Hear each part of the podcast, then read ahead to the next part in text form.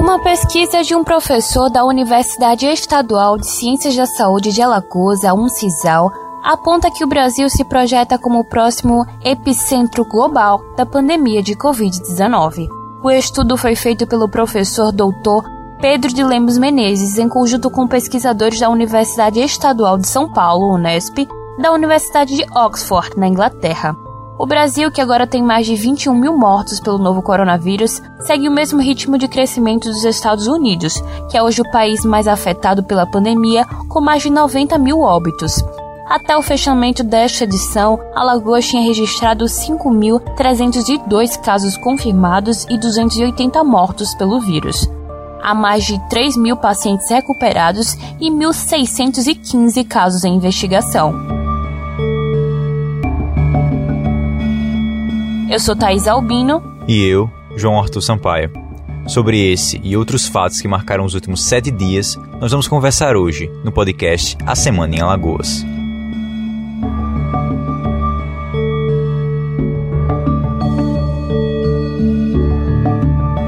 Na semana passada, a gente falou aqui que a Polícia Civil começou a investigar as notícias falsas direcionadas à médica infectologista Sara Delabianca, gerente do Hospital da Mulher. Agora, a Procuradoria-Geral do Estado pediu uma investigação sobre outras fake news, desta vez levantada sobre o governador Renan Filho e o governo do Estado. O ofício cobrando apuração policial foi enviado ao delegado-geral da Polícia Civil, Paulo Cerqueira.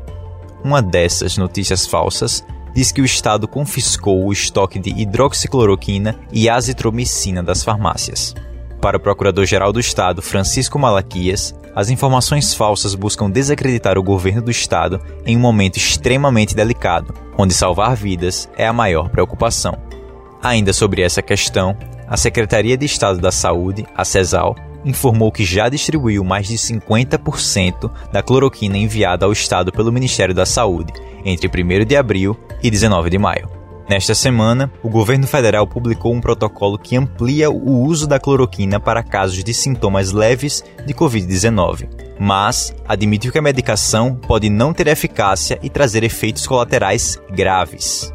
Mudando um pouco de assunto, nesta sexta-feira, vinte e dois, o governador Renan Filho entregou o hospital de campanha doutor Celso Tavares. Ele fica localizado no Centro de Convenções de Maceió e conta com cento e cinquenta leitos para o tratamento de covid dezenove e quatrocentos e cinquenta profissionais. O nome do hospital homenageia o médico infectologista alagoano Celso Tavares, que faleceu em fevereiro deste ano.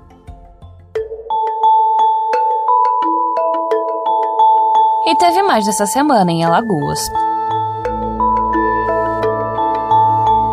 A Associação dos Municípios Alagoanos, a AMA, e a Confederação Nacional de Municípios, C N M, divulgaram uma carta aberta à população, respondendo que a medida de apoio financeiro emergencial a estados e municípios, apesar de ter sido aprovada em um esforço do Congresso Nacional, ainda não foi sancionada pelo presidente da República, Jair Bolsonaro. Além disso, ela recompõe apenas parte das perdas que os municípios estão sofrendo com a queda de arrecadação de tributos por conta da pandemia do novo coronavírus. O valor que Alagoas receberá é de mais de trezentos e vinte e sete milhões de reais.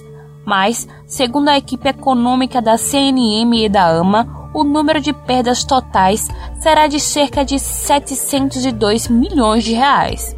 Como disse a presidente da AMA, a prefeita Pauline Pereira, abre aspas, é uma conta que não tem como fechar, fecha aspas.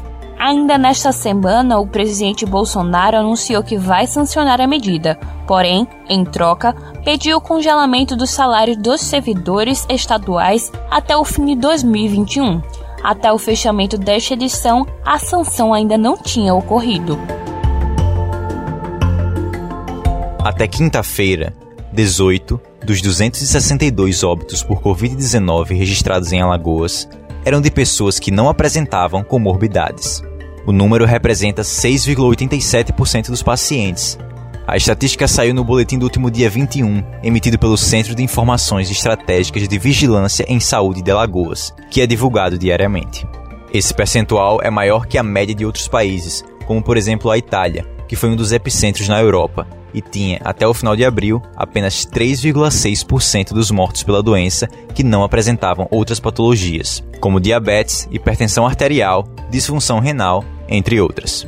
O dado ressalta o ponto que, mesmo se você não faz parte dos grupos de risco, como pessoas acima de sessenta anos ou com histórico de patologias diversas, ninguém está imune ao novo coronavírus. Aqui estamos fazendo homenagem àqueles que foram vítimas desse vírus horrível que está matando mundialmente.